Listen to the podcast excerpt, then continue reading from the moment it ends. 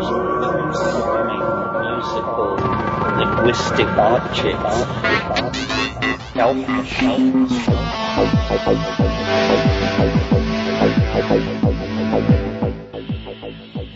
Greetings from Cyberdelic Space. This is Lorenzo, and I'm your host here in the Psychedelic Salon. And here we are with yet another talk by the one and only Terence McKenna.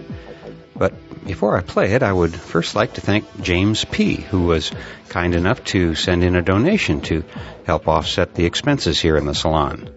And uh, James, your help is very much appreciated. And uh, the other fellow saloner I'd like to thank will have to go nameless for the moment. And why is that, you may ask? Okay, so here I am once again being forced to admit that all of my previous organizational skills acquired in the corporate world are no longer a part of my repertoire. And uh, so I can't properly thank the fellow saloner who uh, sent me this recording of uh, Terence McKenna under the teaching tree at the Ojai Foundation. And uh, it was recorded in April of 85, by the way.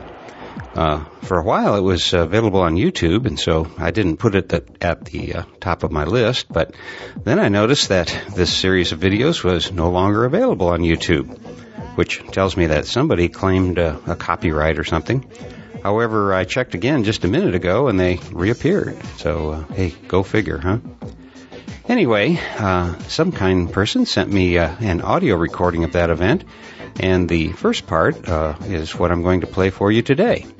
And by the way, if you happen to be that wonderful person who sent me this recording, please let me know and I'll be sure to thank you personally in my next podcast, uh, which will be a continuation of the talk we're about to hear. And uh, I guess I should warn you that you shouldn't uh, delete your copy of this program if you think you'll ever want to hear it again, because uh, I guess there's a chance that some copyright holder will raise his or her head and uh, make me remove this talk too. Anyway, uh, if you think back to my podcast number 169, the talk by Krishnamurti, it was uh, also given under the teaching tree at Ojai. And I should add that uh, Aldous and Maria Huxley also spent uh, a lot of time up in Ojai with Krishnamurti. Uh, they were good friends of his. And uh, I've got several of my more highly evolved friends who live there. So, uh, hello, Ojai. But enough of my chatter. Let's uh, join Terence McKenna under the teaching tree, where we'll hear a few stories that we've heard before, but my advice is to listen closely and uh, maybe we'll hear a new gem or two that we haven't heard before. And uh, I suspect we won't be disappointed, particularly uh, when he begins to talk about death. Human, dying, artificial, and extraterrestrial. Well, it's a pleasure to be here. Uh, this is sort of a nostalgic return. I can't even remember. The last Ojai event was at Camp Shalom. I can't remember. It must have been three years since we were all together here under the teaching tree. In some ways, a lot of water over the dam. In other ways, uh, five minutes ago. Uh, I've just come from two days of speaking in Los Angeles to large audiences which demand a sort of formal intensity that you thankfully relieved me of this morning. Uh, I guess uh, the well, how many people are familiar with my books or have been to workshops in the past? Is there anybody who's just utterly unfamiliar? Aha. Uh-huh. okay. Well, so there's we'll work from that benchmark out. Um, I never imagined that I would end up sitting in this position and pontificating on the nature of life and history and global human destiny. I uh, I started out simply with an, uh, a love of nature. I was uh, persecuted as a child in my physical education classes, so I spent a lot of time on my own and I grew up in western Colorado where there is a lot of exposed sedimentary rock and some of it has dinosaurs pressed into it. And I could always feel these dinosaurs. Uh, the largest dinosaur ever found was found a few years ago near Delta, Colorado, about 30 miles from where I grew up. And all the time I was growing up, I knew that sucker was out there. and I, but I could never walk to it. Uh, if I could have, probably my career would have taken a different turn. But, uh, my interest in fossils, I remember I had an uncle who gave me a book when I was about eight years old of fossils, and it had one of those charts in the front of it where it shows uh, five billion years, and then the last half inch is expanded to the next column, and then the last half inch is expanded to the next column. And so I saw that human history was a hairline crack at the bottom of the column furthest to the right. And I got the concept of how old, not the universe, but the earth is. And it was a dizzying perspective. The town I grew up in if you read Time magazine, you were persecuted as a left-wing intellectual.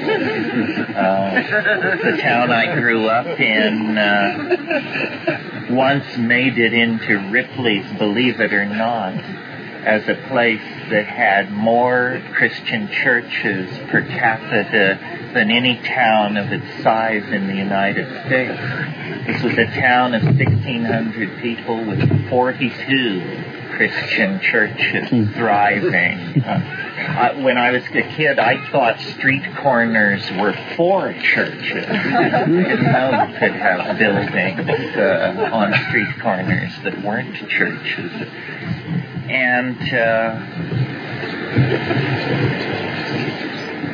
I would go up these dry arroyos with my rock pick looking for fossil shells and uh, and dinosaur bones and uh, and this sort of thing, brachiopods, and in the in the solitude, because I would often not be able to con my little friends into attending me, because they learned quickly that it was hotter out there than decent people could tolerate, and also I have to confess I, whenever I invited someone to come along, it was with the thought that they would carry back the specimens. So they were essentially pack burros for my fossil expedition.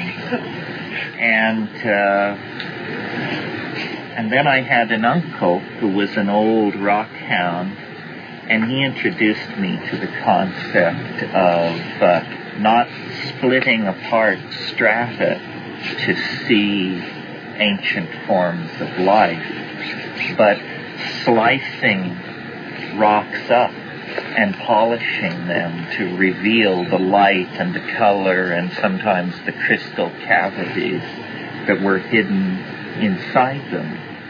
And so very early on I got this idea that the surface of things is not where attention should rest that uh, you have to, as uh, Ahab tells Starbuck in Moby Dick, you have to seek the little lower layer.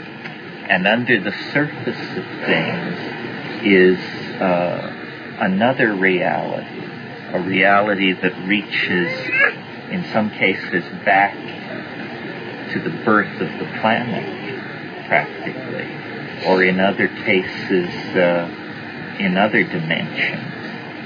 I had uh, a fixation with meteorites at one time, and butterflies, and rocketry, and all of these things were about uh, a certain thrill, a certain iridescence, that could be coaxed out of physical phenomena if you would not just simply dismiss them and pass over them.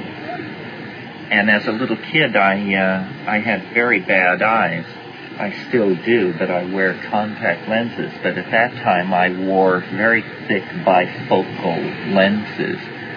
And my mother, bless her heart, who was cut from somehow different cloth than all the people around me, uh, read Aldous Huxley's book, The Art of Seeing, which I had an occasion to look at it in the past year, and I was amazed how much of my own attitude toward life is contained in this fairly trivial book. You know, Huxley had terrible eyes too, and he um, discovered the so-called Batesian method of eye exercises and, and eye health, uh, which at that time, we're talking 1954 or so, was completely sky blue crackpot type stuff. I mean, this was the Eisenhower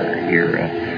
And uh, the exercises that I learned when my mother took me to this, uh, I guess you would say, Batesian uh, therapist, uh, were exercises in attention, in attention to the exterior world, and then the other form of exercise was uh, what the rest of American society wasn't going to encounter for 15 years and then would encounter as Buddhist visualization. But for us, it was just close your eyes and the therapist would create capsules in the air through narrative. And it was an eye exercise. And so I, it introduced me to the idea of sitting still and watching what's going on behind closed eyelids.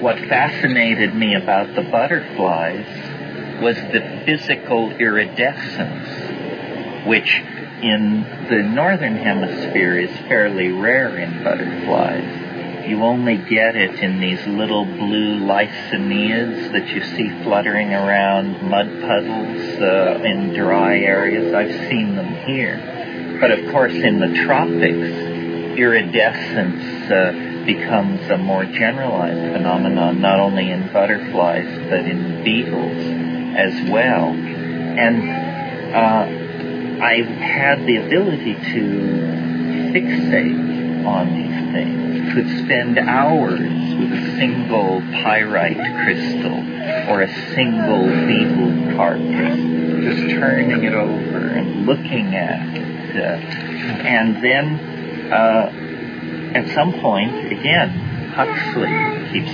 coming back into this. I uh, decided that I would become uh, a writer, not because I loved writing particularly, but uh, because I admired uh, all the attention that great writers seem to have heaped upon them, which was something that I, as a goggle-eyed weirdo, was not getting much of. and I, so then the name Huxley recurred again, and I started reading through all of those novels, the, the social novels, you know, Antic Hay and Crome Yellow, After Many a Summer Dies the Swan, and all the rest of it, uh, Ape and Essence. And finally, I came to a work of nonfiction by Huxley, The Doors of Perception and Heaven and Hell. This was by now uh, probably 1958. I was 14 years old. And in that book, Huxley, the quintessential English academic establishment intellectual, describes his uh, confrontations with mescaline and what it meant to him. And it was fascinating to me because previously all I had ever known or heard about drugs was what I had learned from reading Huxley's novel, Brave New World, which is an, the, uh, a pharmacological dystopia, if there ever was one, and has lots to say to society today, I think. If you haven't read it, I recommend it to you if you have read it, you recall that it was a society of people, perfect people, grown in vats, who died early but who never lost the bloom of their youth, who were herd-minded, driven by advertising, and entirely dependent for their happiness and psychic equilibrium on a drug called soma. And they had little advertising slogans which they would repeat by rote if anyone displayed inappropriate anger or emotion. A gram is better than a damn, they would display publicly. Drug sound proposition. Here is this same author writing of mescaline and reaching for metaphors drawn from Meister Eckhart, St. John of the Cross, John Chrysostom, comparing the the light falling into the folds of his trousers to the light of Caravaggio and Duccio and Fra Angelico. And um, I was amazed. I had never heard such carryings on. Well, now, if you go back and look at uh, the doors of perception, you realize that this was not an extravagant telling of the nature of the psychedelic dimension. It was, in fact, a fairly conservative rendering, a description of uh, low dose, eyes open, thoughty psychedelic voyaging. I mean, it's been a long, long time since I've set a stack of Abrams art books by my left knee before I take a psychedelic. But back then, that was how it was done. And you looked at the visible world. Well, so then, around this time, there began to be alarmist articles in the press about the abuse of blue morning glory seeds by some of the more uh, crazed and unassimilated members of uh, American society. And I immediately tore out and purchased a couple of packets of blue morning glory seeds and uh, and uh, and then noticed that uh, the leaves imprinted in the fabric of the drapes in the living room all seemed to have little faces and were dancing. This was, in fact, clearly the intent of the designer, but something that in all the years of living around these ratty drapes I had never noticed. And then I began to look at everything around me and discovered that this affinity for looking into things that my rock hunting, butterfly collecting uh, habits had instilled in me had become like turbocharged. And swimming in the depths of polished stones, ponds, the ditch running down the back of the backyard were myriads of worlds. And I went outside and I was looking around at everything and then I, I just felt physically overcome.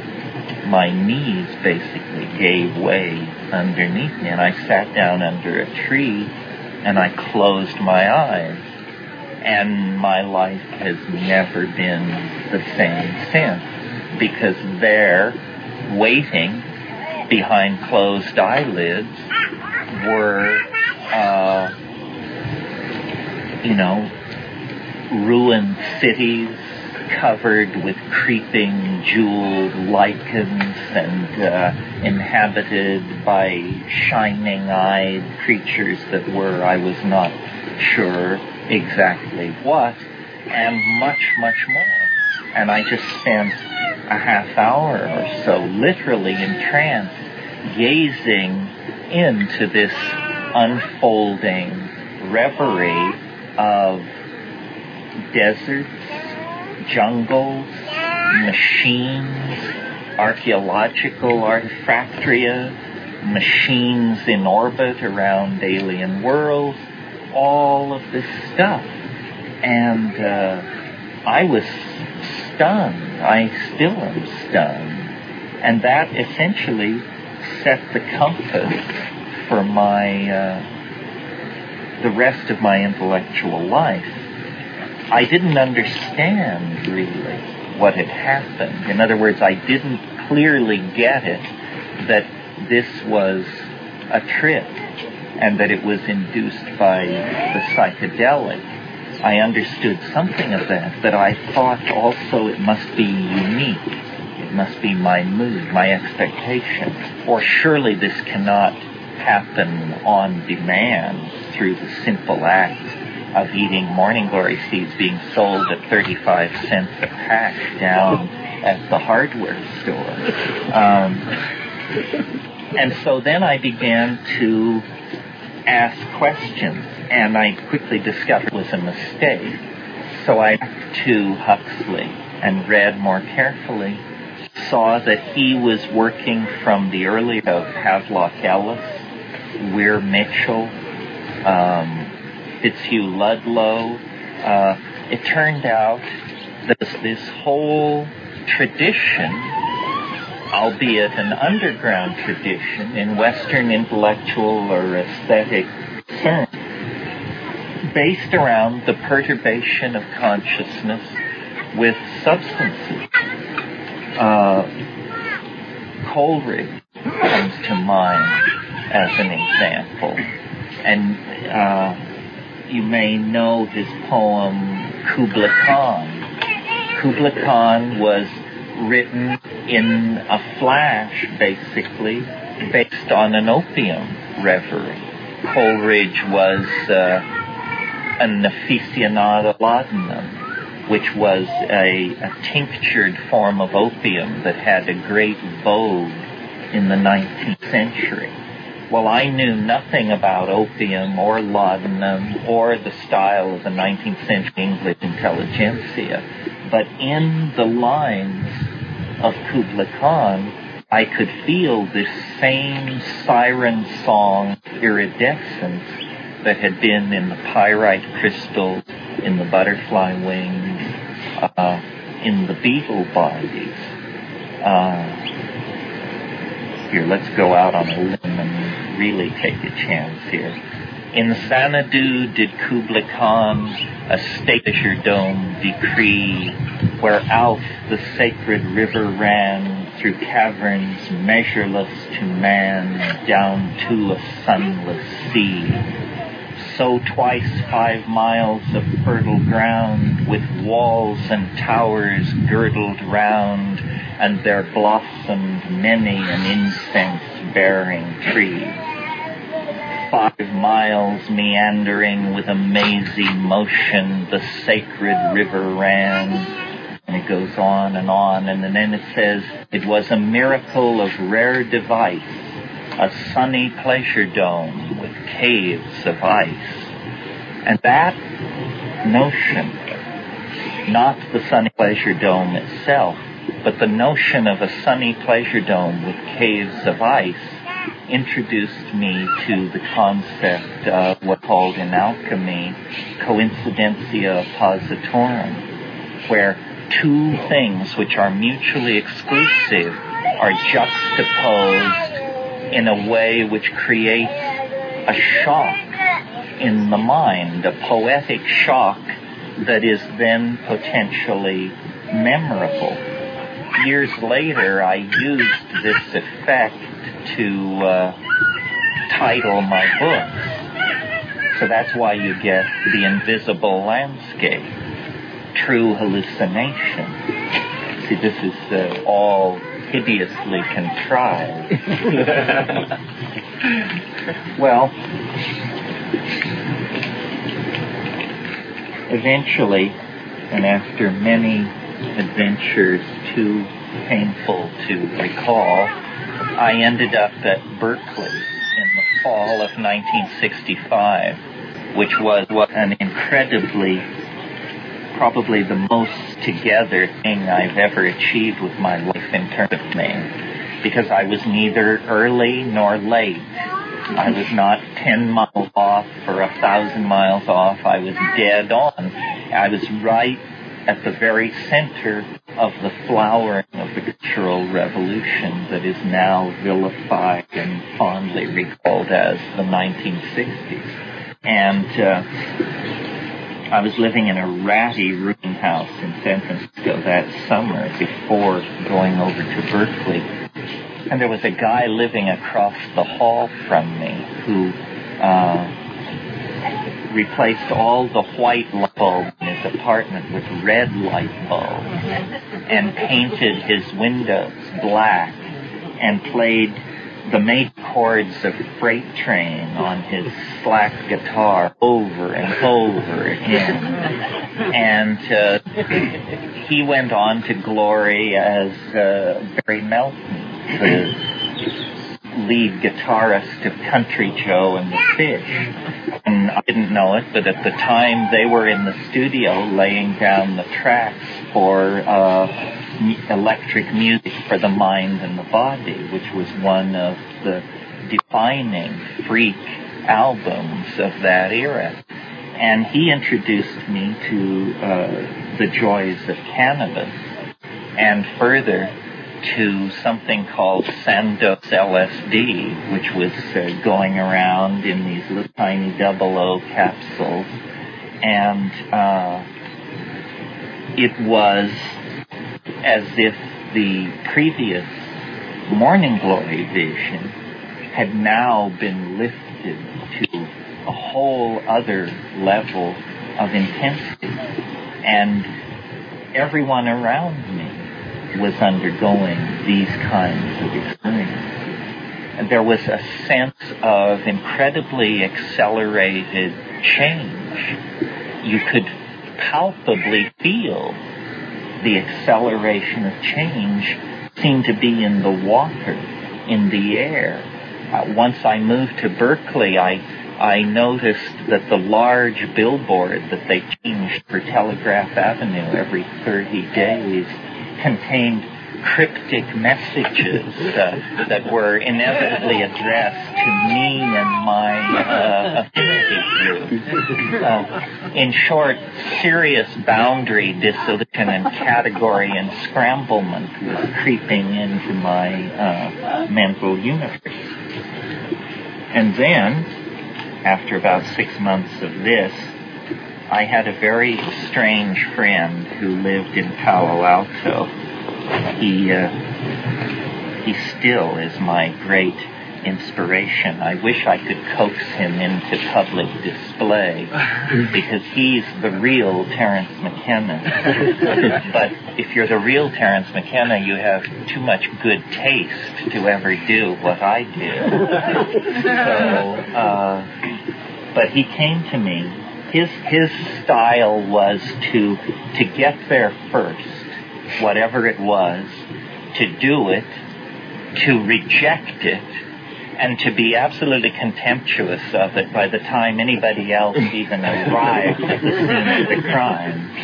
So in early 1967, he came to my house in Berkeley one rainy February night, and he said, uh, something you might be interested in. And I said, what's that? And he said, uh, this is a material that has been boosted from an Army research project being run down at SRI, and someone managed to get a 50 gallon drum of this material out of the inventory without anybody knowing. And I said, what is it? And he said, it's called DMT. And I said, it's a psychedelic drug, right? And he said, right. And I said, how long does it last? And he said, three minutes. And I said, no problem, bring it on. because after all, I had been assaulted by Life magazine on the subject of LSD, and I had gotten that under my belt, and I was by now uh, relatively sophisticated about cannabis. I figured there were probably no more frontiers to cross, and uh, so we sat down then and there and uh, did it and about 15 seconds after toking up on this stuff, I found myself plunged into an elf nest somewhere on the other side of the universe. In other words, there were, um, and thank God no one fills in for me because they know it so well. Uh, jeweled self-dribbling basketballs. Did I get it right? Jewel self-dribbling basketballs that came bounding toward me from all corners of this domed underground space. Well, I had been used to hallucinations acceleration of thought, funny ideas, strange insights, hysterical waves of giggling, so forth and so on. I had never seen anything like what I was now face to face with. And also, whatever this substance was, it didn't affect me. It didn't affect my perception of who I was. In other words, it seemed to me that the drug wasn't working. It was simply that the world had disappeared and been replaced by something else. And I was still who I had been a few moments before, except now I was fairly alarmed by what had just happened to the architecture and geography of uh, Southern Telegraph Avenue. And these, uh, these things, there was an overwhelming sense of affection, involvement, a sense that I hadn't experienced since being six years old and being released on Christmas morning to run out to the Christmas tree. And there was a sense of childlike innocence under conditions of extraordinary alienness and unfoldment and just I was boggled, the mind boggled. I at last understood the real meaning of this uh, new cliche at that time. And these things were making objects with their voices. They were singing in this unearthly, crystalline, punning, elf chatter kind of language. But it was not something simply heard, it was something which I could see. I could see syntax unfolding like ribbons being spewed out of machines, shooting across my visual field, rolling into balls, condensing as objects with rotating crystalline facets and machined interiors of gold and ivory and chrysolite. And these objects were themselves emitting strange, singing, language-like noises. And the whole thing was happening at an enormous speed, almost like a Bugs Bunny cartoon run backwards at about three times ordinary speed. Well, I barely had time to take all of this in and, you know, assure myself that I wasn't dying before it collapsed the way a tent collapses, the way an ice cream cone melts, the way an erection disappears, the way an investment goes bad. It just was gone. And uh, my friend, I was sitting there, I opened my eyes, and my friend said, So what do you think? and I was, uh, I was uh, stunned I've never actually seen it hit anybody quite as hard as it hit me. I, for about 15 minutes, all I could say was, I can't believe it. I can't believe it. I can't believe it. I can't believe that. I can't believe that. It's you call that you call that a drug? you, you must be nuts. It, drugs don't do that. I mean, drugs speed you up, slow you down, make you fall down, stuff like that. This is no drug. It's magic. It masquerades as a drug. It's a doorway into another world. I kept having the image of Aladdin's lamp my favorite fairy tale. And I felt like Aladdin. You know, you buy something in a junk shop, you take it home, you try to clean it up. The next thing you know, a flame a mile high pours out and demands to do your bidding. That was the impression I had. And it's the impression I still have. That must have been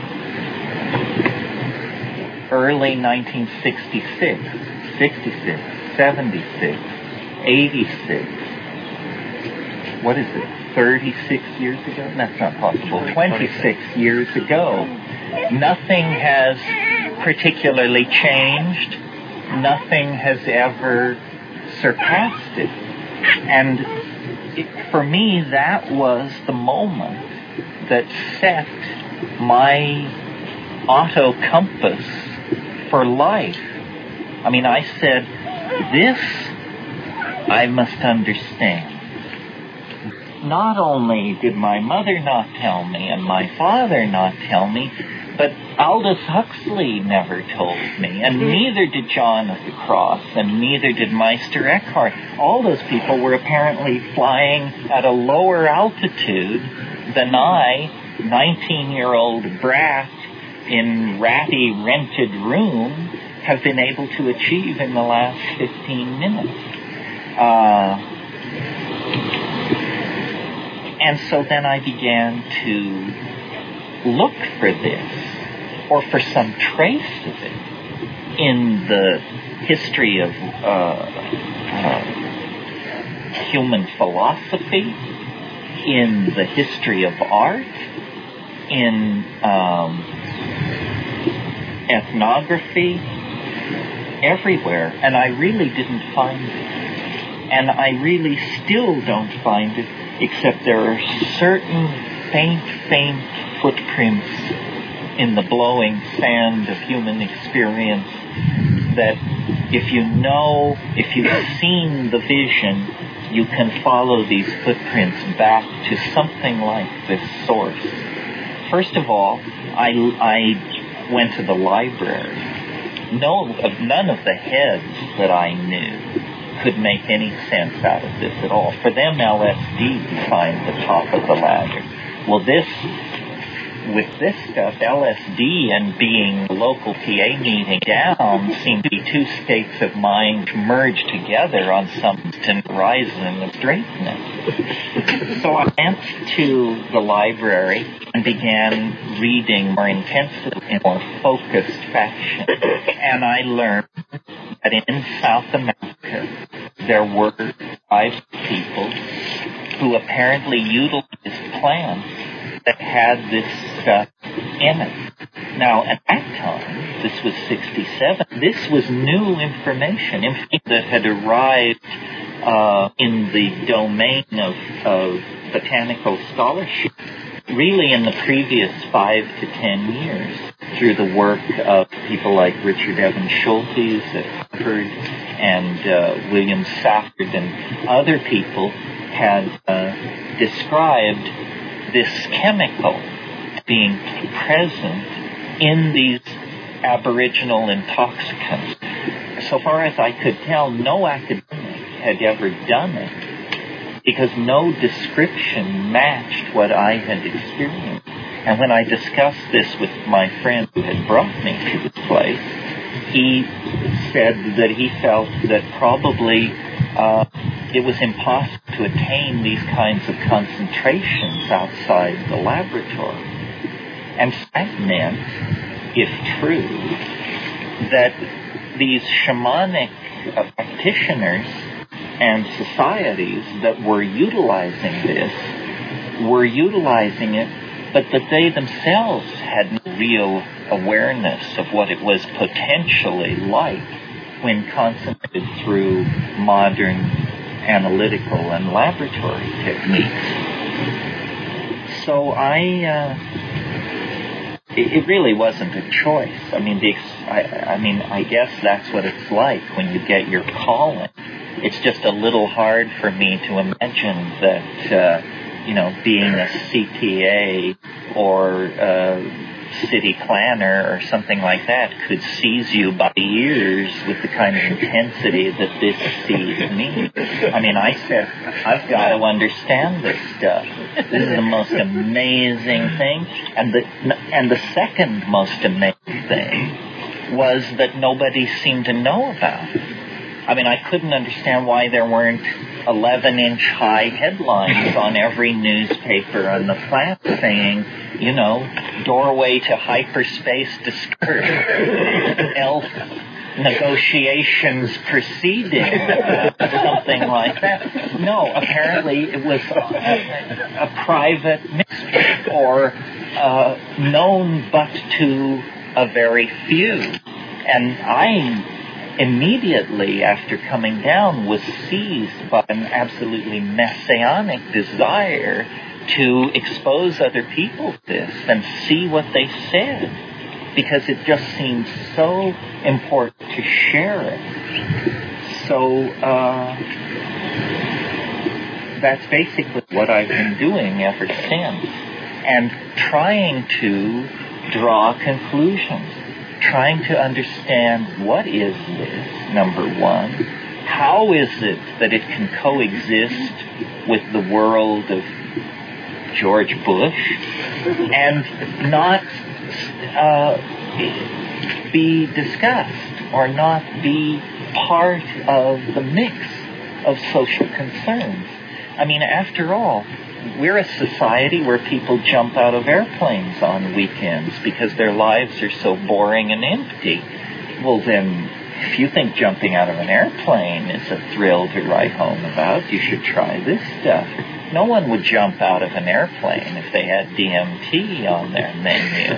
Uh, but no, apparently it isn't about that. Well, then I, I came to feel that it was, it is, and I still sometimes offhandedly refer to it like this, that it is secret. It is not a secret. It is the secret. There is a secret, and this is it. It is the secret that the world is not only not the way you think it is. It's that the world, the way the world is, is a way that you can't think it is. Because you simply do not have the imaginative capacity to conceive of such overwhelming peculiarity.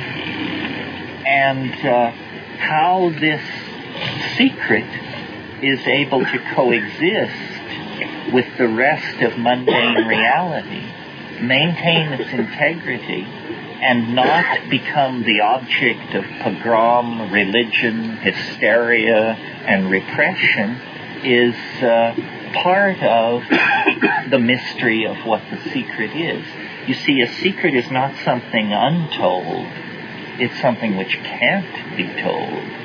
And even as I sit here, I realize that I'm obliquely approaching it. No matter how weird I say it is, no matter what scintillating metaphor I create to attempt to beguile you into imagining what you can't imagine, I'm perfectly aware that I'm falling short of the goal. I'm creating a symbol of what it is. But frankly, words fail. And I'm a word kind of guy. So then, uh, the rest of my life can be basically poured into a nutshell. It's just been uh, a lot of wandering around in various uh, fringy places, talking to a lot of fringy people, and trying to figure out what is the real importance of this for me personally, because that's where I'm living, obviously, and for everybody else, because I assume that there is absolutely nothing extraordinary about me. I didn't have these experiences because I'm in the lineage of Ramana Maharshi or some malarkey like that. I had that experience because I'm a human being. And every human being can have this experience. Uh, the only analogy I can make to it is sexuality. I notice that no one here seems to be having sex at the moment, but uh, we all are shaped by it. Probably this is something so taboo and not necessarily scripted into your biological functioning the way sex is, so taboo that you can go from birth to the grave and never encounter this. Not only can you do that, but most people do. And throughout history, most people have. They never had an inkling. You know, they may have set armies marching, they may have launched empires, they may have built fantastic uh, uh, inventions, painted amazing paintings, created phenomenal works of literature, but they were wet behind the ears when it comes to the full spectrum of reality, because without this in the picture, half the world is missing. Well, so then, how to come to terms with this? What is it? The answer is who knows? We're not doing a very good job of coming to terms with this.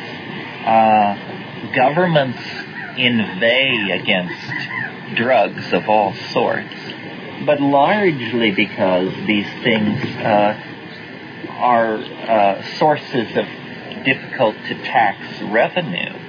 It's not the metaphysical concern for the health of your teleological structures that drives uh, the government to repress these things.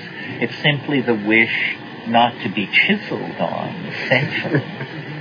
so, uh, this, there it is, sideways to the rest of life. Huxley once said of the psychedelic experience generally that it was what he called a gratuitous grace he said it is neither necessary nor sufficient for salvation.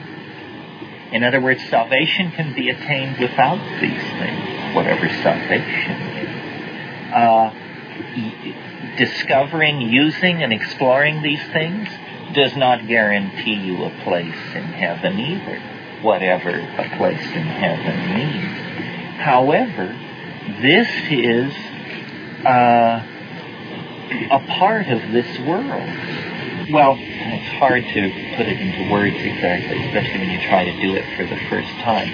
Obviously, the difference between a living person and a dead person, there is a way of thinking about that where you would say the difference is a chemical one. In one case, metabolism is going on, in the other case, not.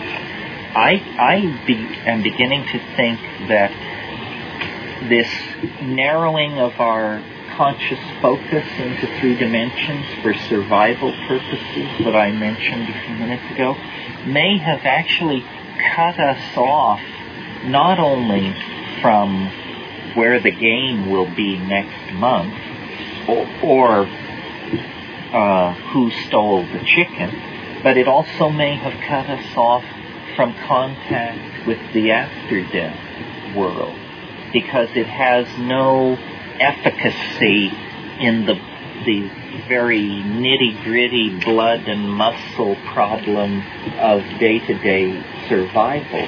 And that what we have discovered in DMT is literally a chemical doorway to the bardo. And that this, I think, is an even more confounding notion than the notion that we are being pheromonally managed by zeta reticulans or something like that. I mean, after all, if that were the case, it would probably just be one of many programs of social manipulation that are administered by some hideous bureaucracy somewhere beyond Algol, and uh, there's careerism and blunders and budget overruns, and in other words, it sort of comes back down into. Uh, that's what the problem I have with all extraterrestrial scenarios is the extraterrestrials seem so much like ourselves. Uh, I think probably it's that we are we have found the pharmacological key to the bardo, and that this is going to over, overturn civilization so completely that we might as well just call an end to it and recess the meeting. That uh, and if you ask shamans about this, you say, you know, what is this all about? they they will tell you, well, we do all our work through ancestor magic. Well, ancestor is a very sanitized term because not too many people, when they hear the word ancestor, realize that we're talking dead people here. So when a shaman tells you he works with the ancestors, he's, telling, he's saying he works with dead people well, uh, if that's the case, then uh, we are close to being in a rational sense, the answer to one of the questions that has driven us most buggy during throughout history, which is, is there continuity of something after the body dissolves. And I am the last person to ever carry this message into society. I was raised Catholic. I rejected it. At age 14, Jean-Paul Sartre, Jean Genet, Friedrich Nietzsche, these were my gods and I felt, you know, that moral responsibility, existential honesty demands that we put aside the cheerful fairy tales of more naive levels of culture, and that anybody who wants to talk to you about the dear departed and all that is, you know, in the grip of menopausal mysticism or something, or just hasn't carried out a rational analysis of what gives now I think you know these religions have all made hay out of and hash, I might add, out of their um, imagined franchise of the after death world because they use it to beat you on the head with some moral laundry list of do's and don'ts that's very dear to them. And it can be anything as nuts as that you shouldn't eat pork to who knows what, you know. On all sides of the world and has only been thrown into question by the scientific uh, high-tech democracies in the last 500 years or so, and for them only among a secular educated elite, the premise that is that there is something that persists beyond life. And I think that uh, part of the uh, profligate irresponsibility of modern life arises from the fact that we don't think we have dues to pay. We don't think we think there's an easy way out and that you could be a jerk and then just become food for worms and nobody will ever get on your case about it. And so moral relativism has come into play. But if in fact we are securing in some form the notion that the human personality or some portion of it persists after death and that there is an ecology of souls and that we must in some sense share this planet with them because after all when you smoke DMT you don't go anywhere physically.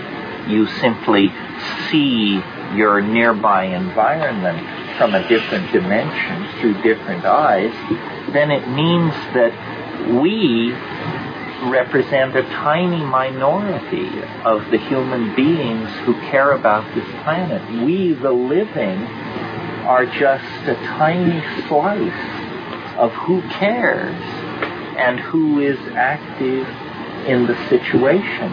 And somehow we are being, uh, through chance, which I don't believe in, or through design, which seems everywhere around us, we are being brought up short and told that uh, in order for the earth to survive, we must join everyone else in this other place.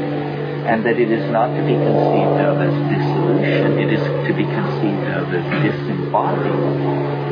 This is the only thing I can figure out that is going on. There is some kind of project underway to transfer the lump of living into the realm of the grateful dead.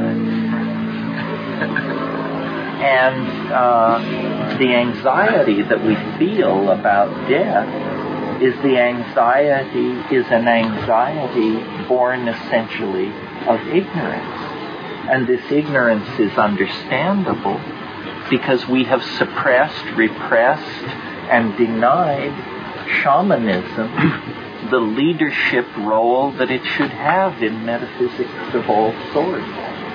And so now we're about to become extinct. And uh, you can like it or you can not like it. You can decry it as the greatest tragedy ever to befall us or this planet, although I suspect the planet will heave an enormous sigh of relief. but there is a perspective in which it can actually be seen as progress that we are all at once going to transit into this Bardo realm. Now, this may not be it. It may not be a simple die off. It may be that somehow a dialogue can be set up with these um, souls or their representatives or whatever they are in this other place, and that a world can be established which is neither quite theirs nor quite ours. In other words, that the difference between being alive and being dead, which seems to us fairly fundamental, could in fact turn out to be fairly minor and erasable, or the boundary could be moved from where it is to somewhere else. Uh, we, this stuff is hackle raising in its weirdness, but if you're going to be true to the content of the experience, then I think you're pushed in these kinds of directions. And the, the attractor at the end of history that seems to be pulling the human world, certainly, if not all of space and time, into its domain is uh, in the act of realizing itself going to obliterate the kind of distinctions that we have grown used to. Excuse me, even on such fundamental issues as life and death. That's the grandest conception that I've been able to come up with. And it doesn't require friendly, altruistic extraterrestrials flying in from Betelgeuse.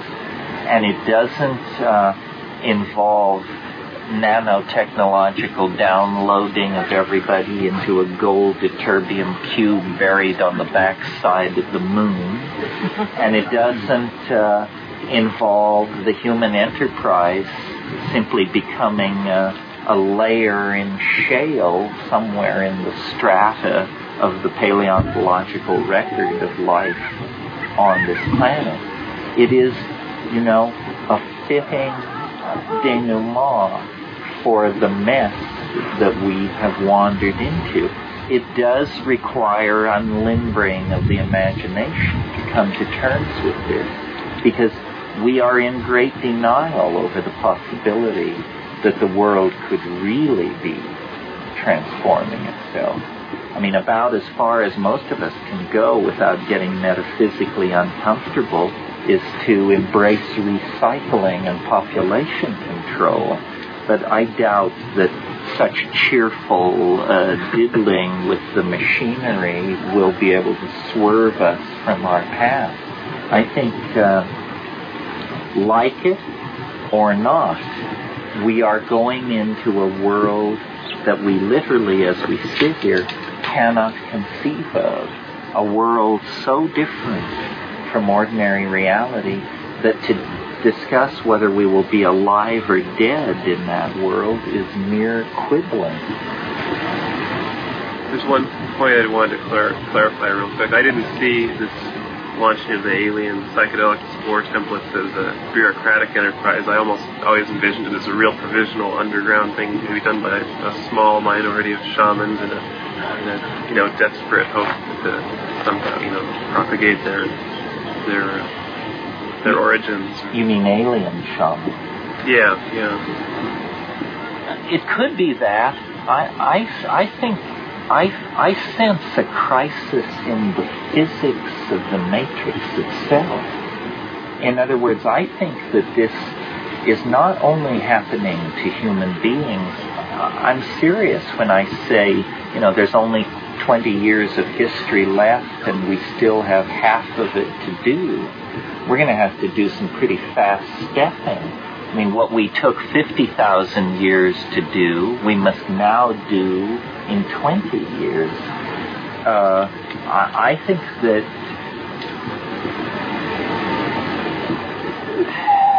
that space and time and the physical body and the planet and that everything is essentially some kind of an illusion.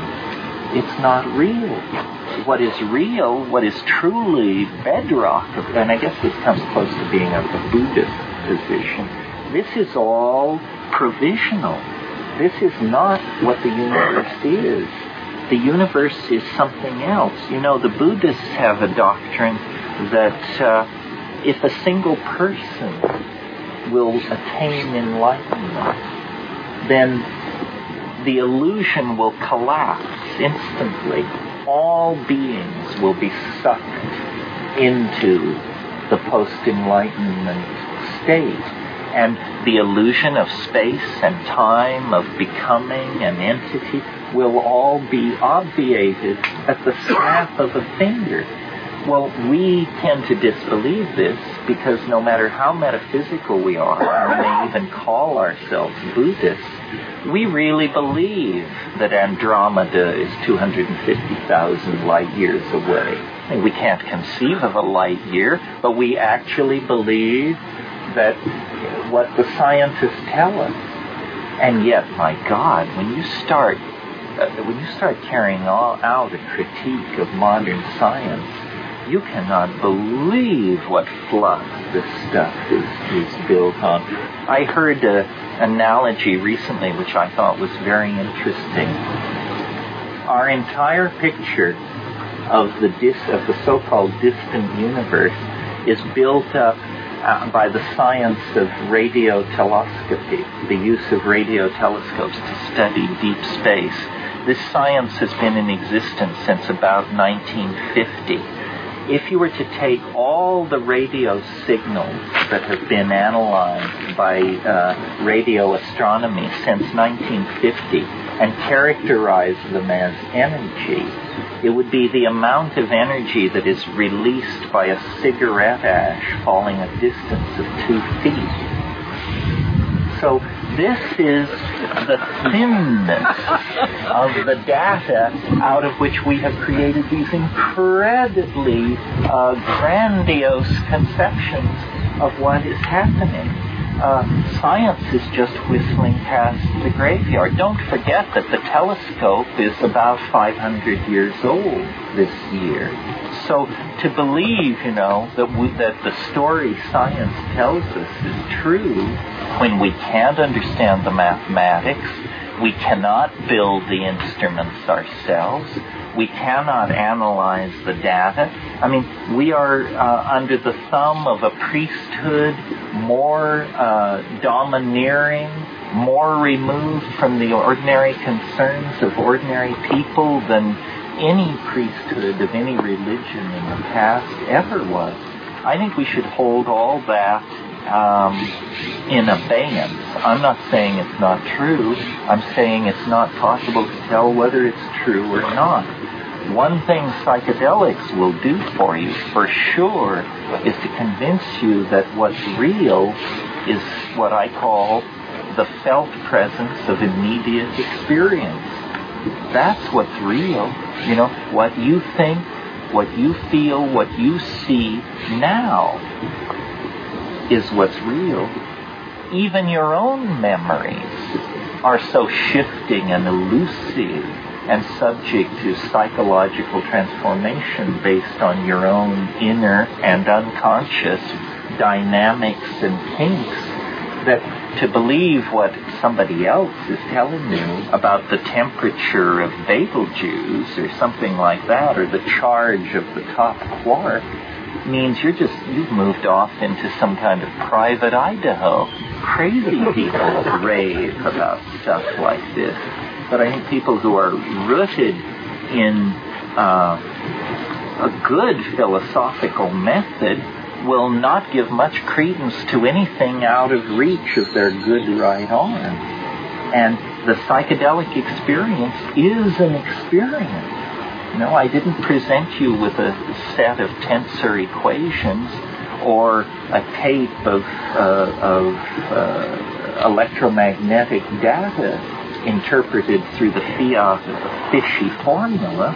We're talking experience here. And this experience, if made commiserate with ordinary experience, I think leads to the conclusion that this is, I said this the other night, um, this is as dead as you'll ever be. This is as low as you can go.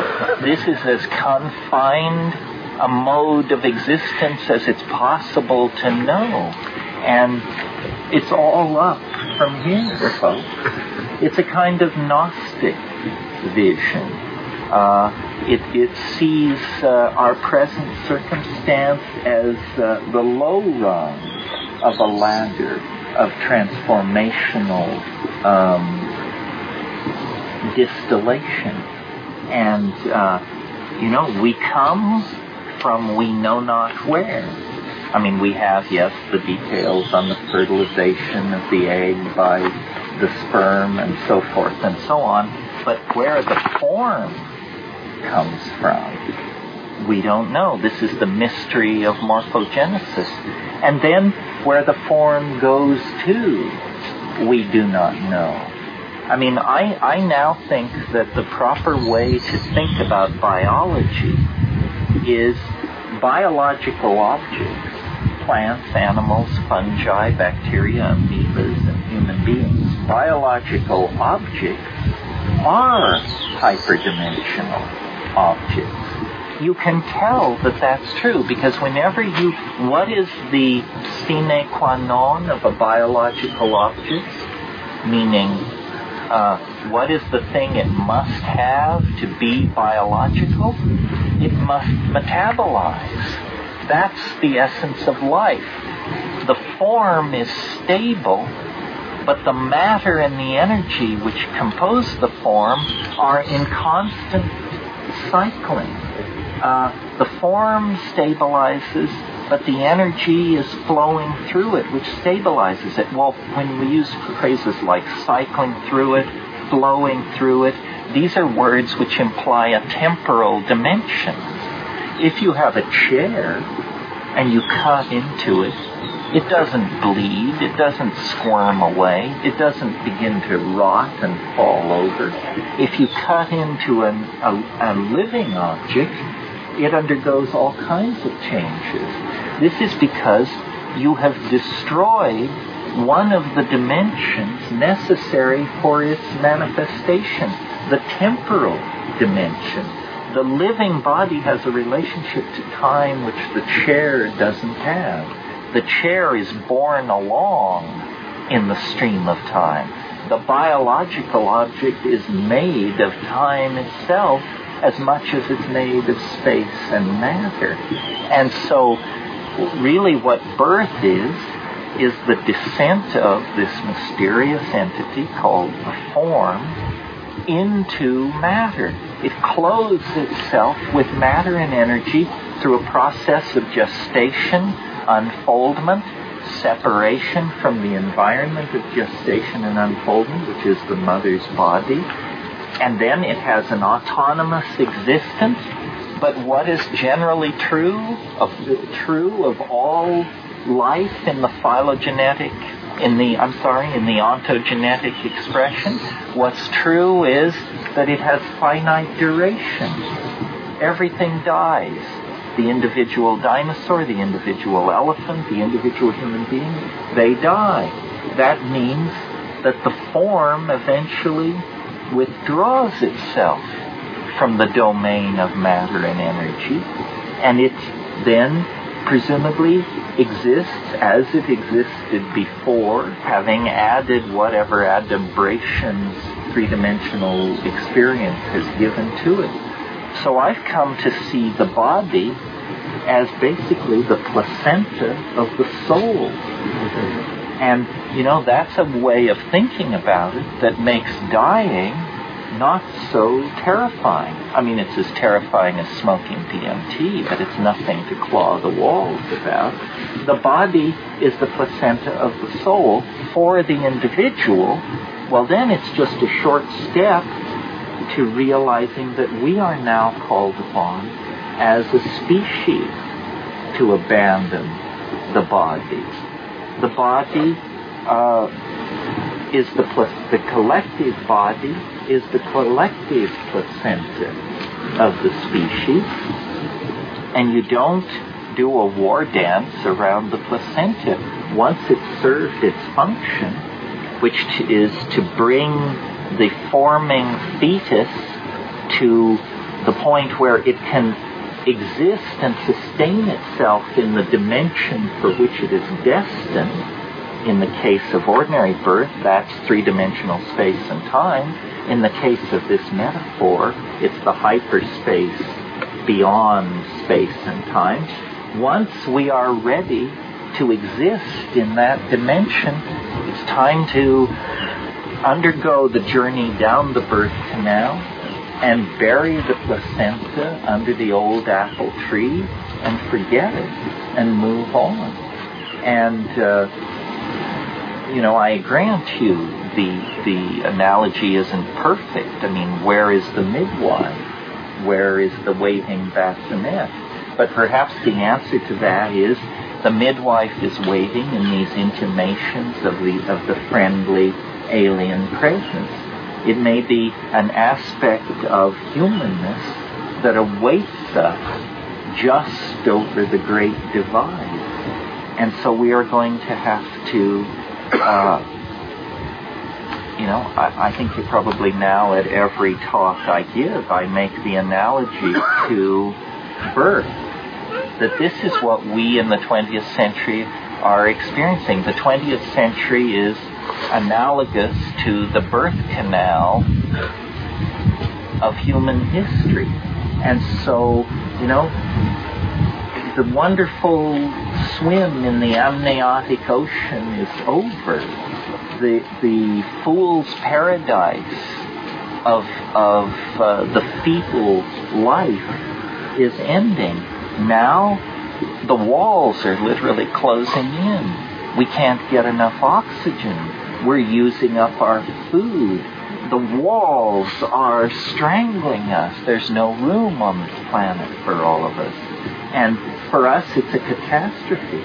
But I imagine when a woman goes into transition, that the fetus, if it's not a metaphysician, must be fairly alarmed by the situation. He must just say, well, I guess this is it. It's all over. I'm going to be strangled, suffocated, and simultaneously choked to death in this situation. It would take a far-seeing fetus indeed to embrace the journey down the birth canal as the road toward, uh, you know, a split level ranch house in the Malibu if you play your cards right. Surely that gets the idea across. Yeah. yeah. Could you say more about your content of your experience? With DMT? I was really fascinated. Um, and it seemed like there were some qualities to it that I wanted to know, hear more about. Well, uh, sure. Um,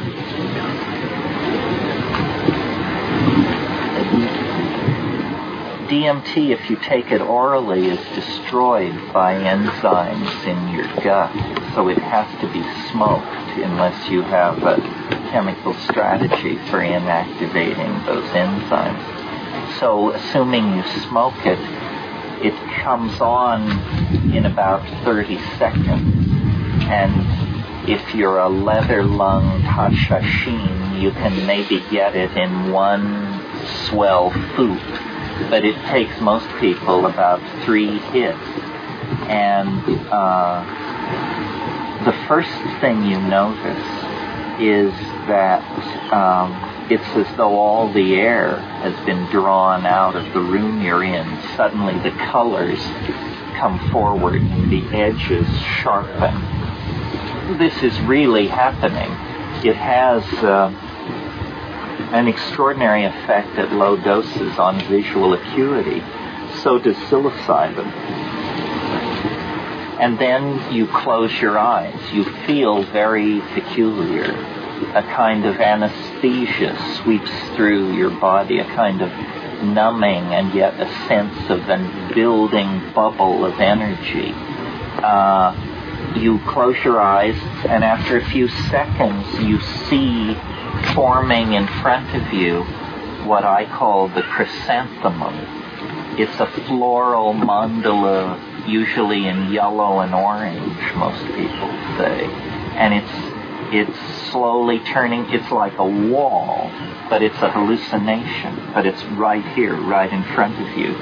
And you watch it for about 15 seconds. If it stabilizes, you need one more hit but what usually happens is that after about 15 seconds of contemplating this thing, it's as though suddenly whatever was holding you back, the cable is cut, and you are just propelled through this membrane, and there is, you hear a sound like a bread wrapper being crumpled, a cellophane bread wrapper being crumpled and thrown away, or the crackling of flames this is, according to a friend of mine, your radio intellecty exiting the anterior fontanelle at the top of your head. But he could be wrong. But whatever it is, and then you hear a tone, which is, it could be reproduced on a synthesizer. It's that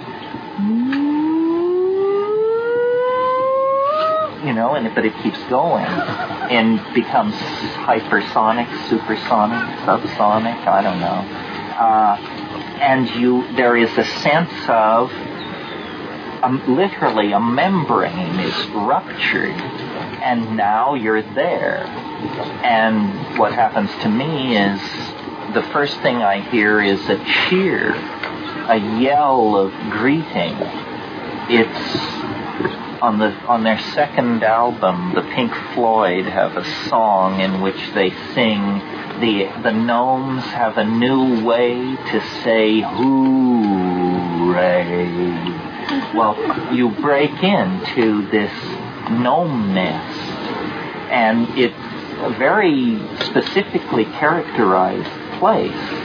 It is domed it's indirectly lit, not brightly lit, but softened lighting of some sort. It's comfortable, and but the but all of that is hard to focus on and relatively inconsequential because the main thing that's happening is these things come bounding towards you like greyhounds, and there are many of them these jeweled, self-dribbling, transforming basketballs, which look like iridescent electric radiolaria or something. I mean, they are diatomaceous neon transforms made of syntax or some damn thing like that. And they come towards you and the, the, you have to deal with yourself in this situation because most people, and my reaction is absolute amazement, complete hysterical disbelief. I mean, you just say, you know, my God, what is happening? It's it comes so quickly that it isn't like a drug where you know you deep breathe and you close your eyes and you wait for an hour and you slowly summon it out of its crevice. It, it's not like that. It's like you were struck by lightning. In fact, some people think they have been struck by lightning, that they never got to the drug, that just as they raised it to their lips, they were struck by lightning, or a jet fighter fell out of the sky, or something. And then you have to ask yourself, is this okay? Because it's so radical and it happens so quickly and your eyes are wide open and you don't see anything recognizable. Three-dimensional space, the room you were in, everything, it's gone. Instead, this place, and, and then they tell you, they try to reassure you, although they're not very reassuring. What they say is, don't give way to amazement don't abandon yourself to wonder. Basically, don't be a jerk and a rube, you know. Uh, pay attention. Pay attention to what is happening. And then they proceed to do a very intense form of team teaching. They come bounding up, they present themselves. They also do this weird thing where they jump into your chest and then they jump back out. So you're having this sucking in and out of your body thing. They jump in and out of your chest, and they are singing and squeaking and squealing in some kind of elf glossolalia, which you can see. This is very important. They speak a language which you look at, you don't hear and they make objects which are like super puns of some sort, in that the object is not one thing. It is somehow several things simultaneously. Play a pun attains its effect by being simultaneously more than one thing. But these are not verbal puns, these are objectified puns in three dimensional space, and they're funny. And the whole thing is pervaded by a, the word zany, is what I use. It's a form of humor, it's a form of merriment, but you can't entirely relax around it because you can't entirely be sure that you're getting the joke. Uh, so it's like it's a humor with an edge to it, and uh, they are showing you these jeweled. I've compared them to Fabergé eggs, and when they show you these things, you, you can tell by looking at them that if you could bring a single one of these objects, no larger than an orange, into this world, it would end the debate.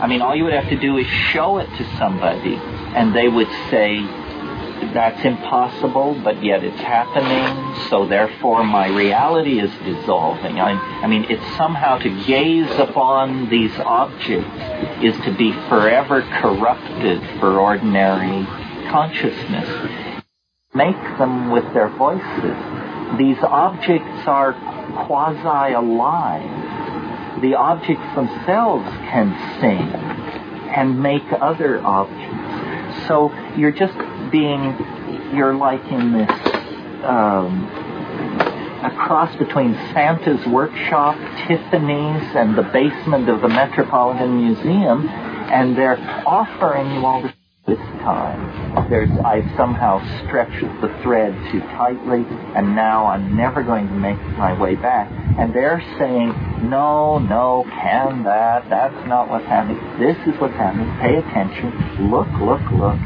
And then it just fades very suddenly, and they sense it coming.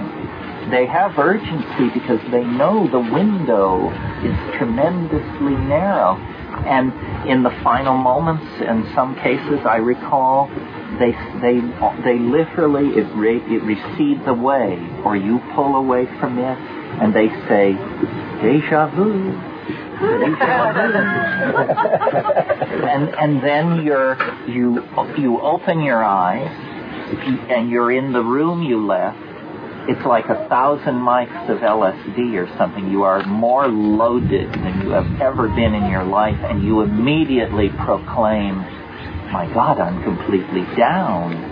And, you know, the walls are rubbery, the Persian carpet is crawling around, your friends have faceted faces and look like they just climbed out of one of Billy Meier's starships, but you're absolutely completely down, you accept this as ordinary, it's all you can do to keep from kissing the good earth, because where you were was so much removed from that that there is no comparison. Well, now after doing this a number of times, because the first time you do it, the goal is pretty much to live through it. I mean, it's like being shot out of a. I read, I think it was Tim Leary's metaphor. He said it's like being shot out of a cannon with Baroque barreling and afterwards people want you to draw the barreling when what you were trying to do was live through the experience. But after you do it many, many times, 10, 15, it depends on how bright you are and how able to resist freaking out you are, uh, my impression became, and this is astonishing to me based on what I've said so far, this is someone's someone very strange. It's someone's idea of a reassuring environment for a human being. This place you end up, which is the weirdest place you could ever conceive of or imagine, has been specifically designed by someone to be as mundane, ordinary, and like this world as they could possibly make it. Not only that, the impression that I have is the vibe of this place, if you will, is it's a nursery. It's a playpen, in fact. And these toys, these things, these elves, are nothing more than the equivalent of stringing a string of colored plastic objects over a bassinet. They're to teach you spatial relationships and hand-eye coordination. You are briefly in uh, a nursery for receiving human beings who have just crossed over from hyperspace. Well, imagine if all you knew about this world was a nursery and a maternity ward or a home somewhere and you're trying to deduce the nature of the universe from a 30 second visit to a human nursery. That's the kind of position we're in. And I think that is what gave me the, the notion that this has to do with the after death state. Apparently, one, the soul is literally being born into this other dimension, and the soul is not it's exactly like this world. When you're born into this world, you're just a little worm of a thing, you know? You have to be held by your mother. You have to be swaddled. You have to be kept away from bright lights, breezes, men with cigars, and so forth. And the soul, as it transits into that place, it, you immediately meet the extended existence of your soul in an entirely new domain. Yeah. Anyone ever permanently out on You mean stayed in that Yeah. place? No. Um, and it seems to me unlikely that anyone would because interesting about DMT is that it has, uh, it occurs naturally in the human brain. We all make it all the time. And so in a sense, this is not a drug at all. This is a human metabolite that you're getting a tremendous overdose of. But the fact that it occurs naturally in the human brain means that you have chemical pathways, biosynthetic pathways, that uh, can deal with it. That's why it lasts so short a time. One way of talking about the toxicity of a drug is to ask the question, how long before you feel perfectly normal after taking this drug? If you have a drug that 24 or 48 hours after you take it, you still have lower back pain and you're lying in warm baths and avoiding ringing telephones and don't want to talk to anybody, that's a toxic drug.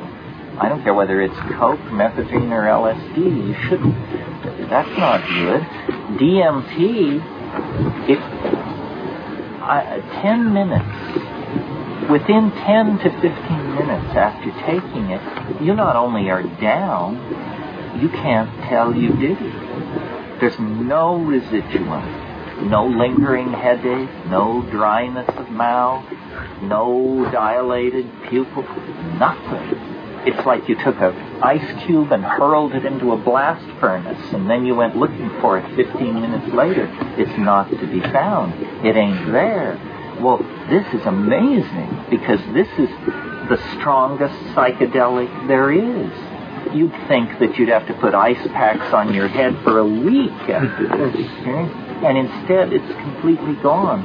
So Rupert and I, in talking about this, he developed the idea of what he called a necrotic compound.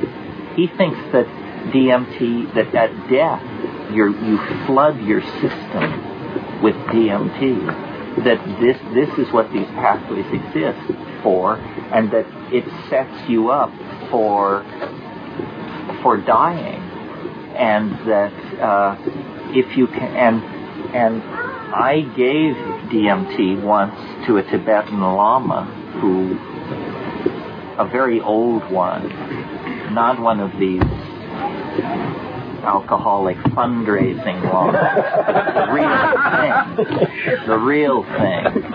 And uh, guy took it like a man. He was probably 92. And afterwards he said, it's the lesser life he said you can't he said if you go further you can't return. That's the limit. Beyond that there is no fail safe and he was perfectly matter of fact about it and i took him at his word. I mean if anybody should have known this was the dude. And um, I think it's a tremendous argument for hope. And you see, it's not only an argument for hope, it means that if we could get the, well, the infantile, shit-brained, drug-phobic yahoos sent back to wherever it is that they are going to be sent to practice their family values, then we could actually do significant research and find out what's going on here. It's an object of legitimate research. We don't have to genuflect in front of this like it's a religious mystery and will always be unknowable. In principle, what we need to do is you explore this dimension the way you explore any unknown dimension. you send people of great courage and descriptive uh, skill in and with their notebooks, their telescopes, their tape recorders, or whatever is the equivalent for this job, and then you find out what it is.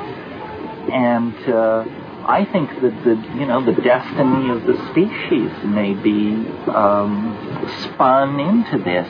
It may not be. It may be that this transition into hyperspace is not as inevitable as I previously assured you. It may be that we have to do something on this side. We have to meet them halfway through the mountain. They're boring toward us. We have to alert ourselves to the fact that a tunnel is possible and then get cracking, you know, with dynamite, which is uh, an amalgam for DMT. You're listening to the Psychedelic Salon, where people are changing their lives one thought at a time.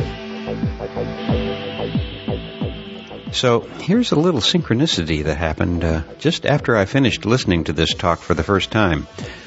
I decided to take a break and do some light reading before writing my notes to introduce this program. And the book I picked up is the uh, latest Dan Brown novel, The Lost Symbol.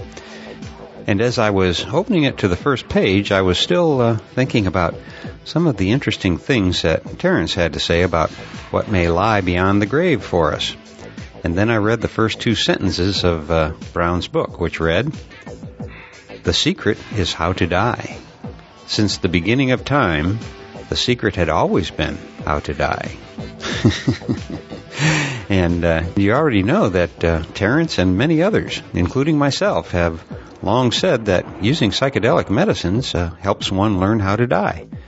Now I realize this isn't really a big deal, but it was a fun synchronicity for me, if you want to call it that. And I also uh, suppose that it's worth mentioning once more that uh, from my own personal experience and after talking with many, many other people who have had a good number of psychedelic experiences, uh, none of us seem to have had quite the level of visual images that uh, Terence seemed to have. So if you do journey into entheospace someday and uh, don't find the fabulous cities and machines that he describes, well, don't despair. Uh, it isn't all that common, is what I've learned. You know, as I was uh, listening with you just now when Terence was talking about how similar he felt his childhood experiences of poor sight, uh, poor eyesight, and uh, being a bookworm paralleled those of Aldous Huxley, I had to also marvel at the irony of other parts of their lives. Not only did they both die from cancer, both of their archives were destroyed by fire. In uh, Huxley's case, uh, he lost everything except for the then unfinished manuscript of his last novel, Island, uh, along with three suits which meant that uh, over 4,000 books with his personal annotations in the margins were all lost, along with the manuscripts for uh, what now fills uh, six volumes of essays and a dozen novels. And uh, as you know, all of Terence McKenna's manuscripts and uh, huge library and works in progress when he died were all lost to fire as well. The parallels are uh, quite amazing, actually. You know, it's uh, like we're all trapped in some kind of a game, but whomever created it got lazy and uh, used some of the same storylines more than once with only a few variations here and there. And uh, if that's the case, then what previous storyline is your life following these days?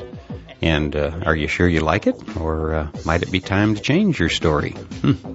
Interesting questions, but uh, I'm afraid I don't have any answers to them. Uh, hey, that part's up to you. well, I think I already mentioned that the entire recording of this lecture runs about four hours long, and uh, I'll play the next part of it in my next podcast, which uh, I hope to get out in a in a few days, because I'm looking forward to hearing the rest of it myself. Now, I guess that's about it for today, but before I go, I do want to give a shout out to Dustin Cantwell and his friends up in Nelson, Canada, where uh, he can be heard every Sunday night on Kootenay Co-op Radio. And one of the reasons I've been thinking about those fellow saloners up there is that uh, they are also uh, just about at ground zero for the current Winter Olympics. And while I haven't had a chance to watch many events, I did pay attention to one sport where uh, we have a local hometown boy who was uh, favored to win a gold medal. And you know how local pride can get you involved in something, uh, even when you've never met the people involved. And uh, so I did watch a few hours of the programming that was uh, coming out of Vancouver this past week. So uh, now it's time for my grumpy old man alert because uh, I managed to have an attack of the grumpies while watching one of the medal ceremonies that came on. And here's my complaint. These young athletes spend more time training than I can even conceive of, and all for the possibility of getting that gold medal. But then what happens once it's placed around their necks? They have to stand through the playing of some nation's national anthem. What the fuck? You know, it wasn't a nation that skied down the mountain the fastest or skated the best. It was that individual athlete. So why all the nationalism? Okay, I, I know the standard answer and the history of the Olympics and all that. But for me, that still doesn't justify bringing nationalism into the games. My suggestion is that uh, they should play the favorite song of whomever won the gold medal.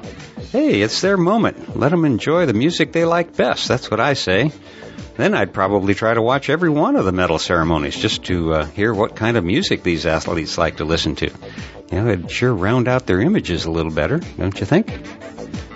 Okay, that should end my grumpiness for a while. And, uh, oh yes, our hometown boy uh, did quite well. Got his gold for a second time. And uh, you probably heard of him. His name is Shaun White. And uh, we're as proud as punch that he won, whatever that means.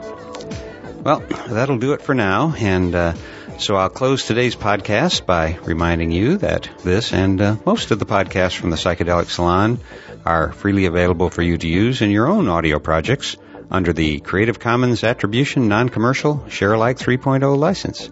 And if you have any questions about that, just uh, click the Creative Commons link at the bottom of the Psychedelic Salon webpage, which you can find at psychedelicsalon.org. And uh, if you're interested in the philosophy behind the psychedelic salon, you can uh, hear all about it in my novel, The Genesis Generation, which is available as an audiobook that you can download at genesisgeneration.us. And for now, this is Lorenzo signing off from Cyberdelic Space. Be well, my friends.